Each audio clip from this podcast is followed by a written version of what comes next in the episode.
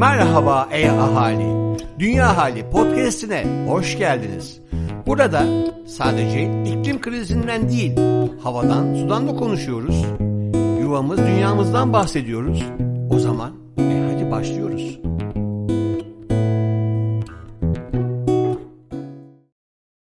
Herkese merhaba, Ahmet Can ben.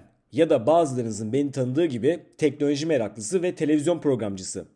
Dünya Hali'nin bu bölümünde sizlerle birlikteyim. Hadi başlayalım. Dünya Hali Bülten No 15 Dünya Ruh Sağlığı Farkındalık Haftası'nın bu yılki teması doğaydı. Doğa iyi geliyor. Ağaçlar sırtını yaslayanı ayırt etmiyor. Çiçekler herkese kokuyor. Tolstoy ona iyi geleni şöyle anlatmış. Ben çok şey gördüm, geçirdim ve galiba mutluluk için neyin gerekli olduğunu buldum. Issız köyümüzde sessiz, yalnız bir yaşam. Sonra faydalı bir çalışma. Sonra dinlenme. Doğa, kitap, müzik, yakınlık duyduğum bir insanı sevmek. İşte benim en çok hayal ettiğim mutluluk bu. Doğa hayalinizdeki mutluluk için size de yol göstermiyor mu? Yuvamız dünyaya. Sevgi ve saygıyla. İklim Masası. Çağla Fadıllıoğlu. Haberler. 2050 net sıfır. Küresel enerji sektörü için yol haritası. Uluslararası Enerji Ajansı tarafından 2050 net sıfır küresel enerji sektörü için yol haritası başlıklı rapor yayınlandı. Raporda öne çıkan maddelerden bazıları şöyle. Enerji sektörü toplam sera gazı salımlarının yaklaşık dörtte üçünden sorumlu. Bu yüzden iklim eyleminde kilit noktada yer alıyor. Yenilenebilir enerjinin baskın olduğu bir sistem için radikal ve hızlı değişiklikler yapılmalı. Bu doğrultuda yenilenebilir enerji yatırımları 2030 yılında bugüne göre en az 3 katına çıkarak 4 trilyon Amerikan doları seviyesine ulaşmalı. 2050 net sıfır salım hedefi için küresel yol haritası bütün hükümetlerin enerji ve iklim politikalarını güçlendirmelerini ve de bu politikaları söz verdikleri şekliyle uygulamalarını gerektiriyor. Hükümetlerin şu anki iklim taahhütleri 2050 yılında net sıfır salıma ulaşmak için yeterli değil. 2020 yılında Covid-19 krizine bağlı salım azalması ekonomilerin toparlanmasıyla beraber hızla eski seviyelerine yükseliyor. Bu trendin devam etmesi durumunda 2050 net sıfır hedefi ulaşılabilir bir hedef olmaktan çıkacak. Temiz enerji ve enerji verimliliğini arttıran teknolojilerin acil ve yaygın şekilde kullanıma alınması gerekiyor. Raporda yer alan yol haritasına göre 2030 yılında küresel ekonomi bugüne kıyasla büyümüş olmasına rağmen %7 daha az enerji kullanacak. Yenilenebilir enerji teknolojilerinin maliyetinin en düşük seviyesinde olması elektrik enerji sektörünün salımları düşürme yönündeki dönüşümle hız kazandırıyor. 2050 net sıfır hedefi için 2030'a gelindiğinde güneş fotovoltaik enerjisinde yıllık 630 GW, rüzgarda ise 390 GW kapasite artışı gerçekleşmeli. Bu artış 2020'deki rekor seviyede güneş ve rüzgar enerjisi kapasite artışının 4 katına karşılık geliyor. Artan kuraklık ekonomik kaybı milyarlarca euro artıracak. Nature Climate Change dergisinde yayınlanan çalışmaya göre kuraklığa bağlı yaşanan ekonomik kayıp Avrupa Birliği ve Birleşik Krallık için şu anda yıllık toplam 9 milyar euro. İklim eyleminin olmadığı yani dünyanın 100 yılın sonunda 4 derece ısındığı ve adaptasyonun eksik olduğu durumda ise kuraklığa bağlı olarak yıllık kayıp ise 65 milyar euro seviyesini aşacak. Güneydoğu Anadolu bölgesinde kuraklık alarm veriyor.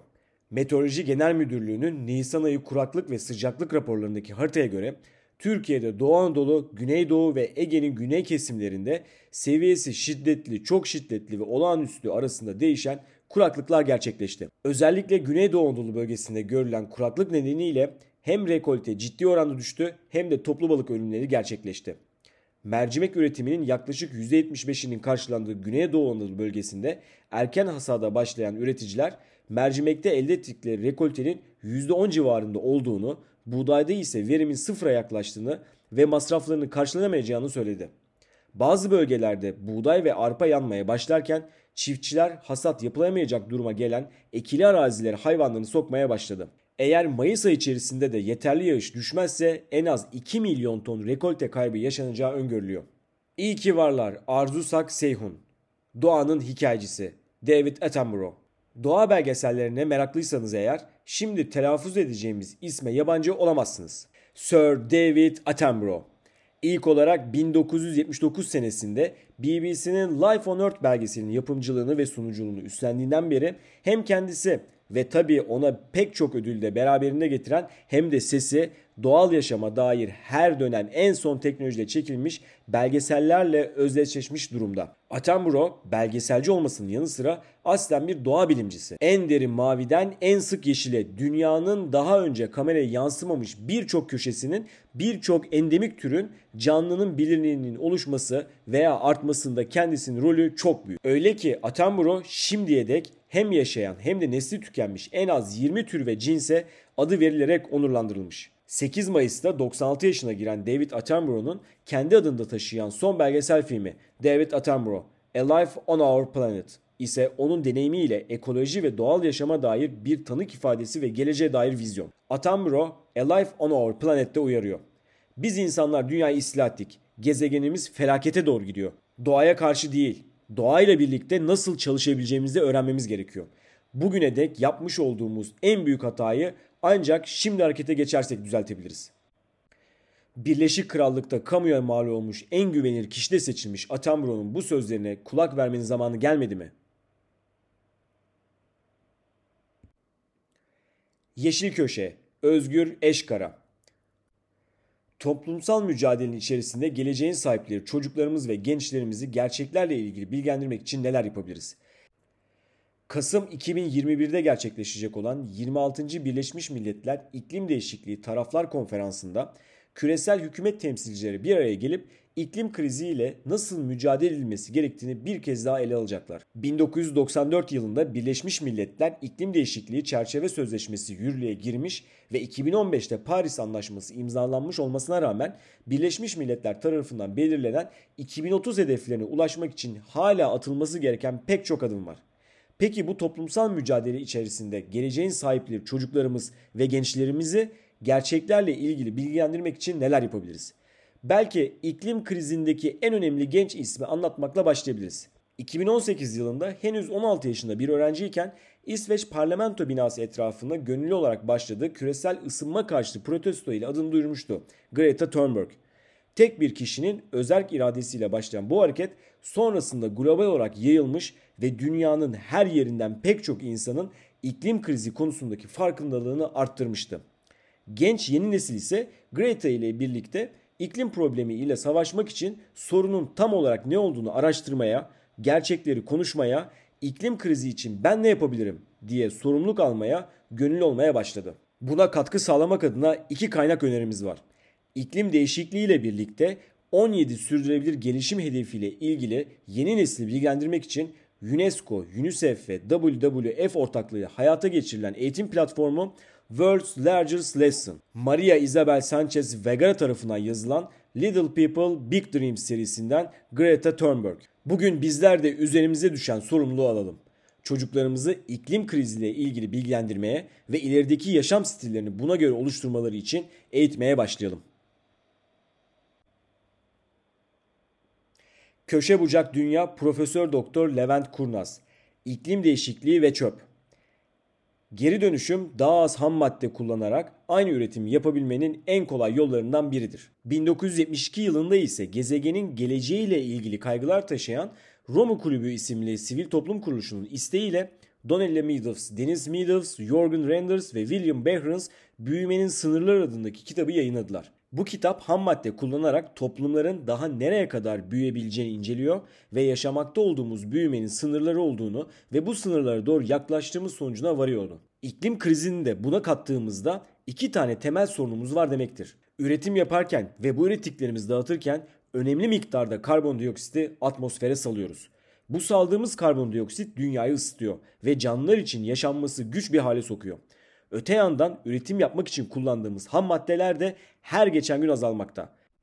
Kapalı bir sistem içerisinde yaşadığımız ve uzayda maden aramak henüz çok gerçekçi bir çıkış yolu olarak görülmediği için bu iki sorunun çözümüne yönelik önümüzde iki basit seçenek var. Ya daha az tüketeceğiz ya da üretimde daha az ham madde kullanıp daha az karbondioksit yayacağız.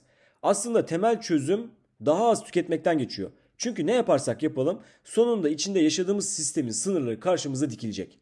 Ama bunu insanlara anlatmanın zorluğu karşısında diğer seçeneği düşünmemiz gerekiyor. Üretim yaparken daha az ham madde kullanıp daha az karbondioksit salmak zorundayız. Çünkü her geçen gün hem üretim yapabileceğimiz ham maddeler azalıyor hem de yaptığımız üretim sonunda doğaya ve iklime zarar vermeye devam ediyoruz. Yuvam Dünyalar ne yapıyor? Özgül Öztürk. Öneriler. Takip ediyoruz. Tarımsal ihracata giriş eğitimi. Tarih 28 Mayıs 30 Mayıs 2021. Saat 19.00 22.30. Katılım bedeli 500 TL. Eğitmen Aysel Yücesoy. ASY Natürel kurucusu. Dünyamızdaki kaynakların insanlığı beslemek için yeterli olması çabaları ve temiz gıdaya erişim ihtiyacıyla tarım günümüzün ve yakın geleceğin lokomotif girişimcilik konularının başında yer alıyor. Tarımın ve tarım ürünlerinin yurt dışında pazarlanmasının önemi ise artıyor. Tarım ürünleri ihracatı yapmak isteyen girişimcilerin izlemeleri gereken yolların anlatılacağı bu eğitim ile ihracatçı adayları ürünlerin ihracata uygun hale getirilmesi, hedef pazarların belirlenmesi, dış ticaret prosedürleri ve finansman kaynakları hakkında bilgi sahibi olabilecekler. Destekçimizden çöl güneşini geleceğe dönüştürmek. BNV Grup güneş enerjisi kullanılarak üretilen alüminyumdan yararlanıyor. BNV Grup 2030 yılına kadar tedarik zincirindeki karbon emisyonunu %20 azaltmayı hedefliyor. Bu yolda atılan en büyük adımlardan biri Şubat 2021'den itibaren markanın sadece güneş enerjisi kullanarak üretilmiş alüminyum tedarik etme kararı oldu. Yüksek enerji gerektiren alüminyum üretimi karbon emisyonunu azaltmak için en uygun alanlardan biri. Sadece alüminyumu bile yenilenebilir enerji kaynaklarıyla üretim yapan tedarikçilerden sağlamak dünyamızı yaklaşık 2,5 milyon ton karbon emisyonundan kurtarabiliyor. Bu da markanın tüm tedarik zinciri için hedeflediği emisyon azalımının %3'üne yalnızca alüminyum tedariğindeki değişiklikle ulaşabileceği anlamına geliyor.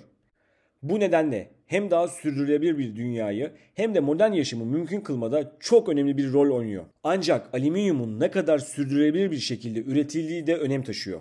Güneş enerjisiyle üretilen alüminyum doğru yönde atılan bir adım. Gezegenimizin geleceği için hayati öneme sahip olan bu metali üretmek için çöl ortamında doğal olarak ve bol miktarda bulunan enerji kaynağından faydalanmış oluyoruz. Dünya Hali, Yuvam Dünya ve Boğaziçi Üniversitesi İklim Değişikliği ve Politikalar Araştırma Merkezi işbirliğinde BNV'nin desteğiyle yayınlanmaktadır. BNV sürdürülebilir mobilite için kapsamlı çözümler sunar.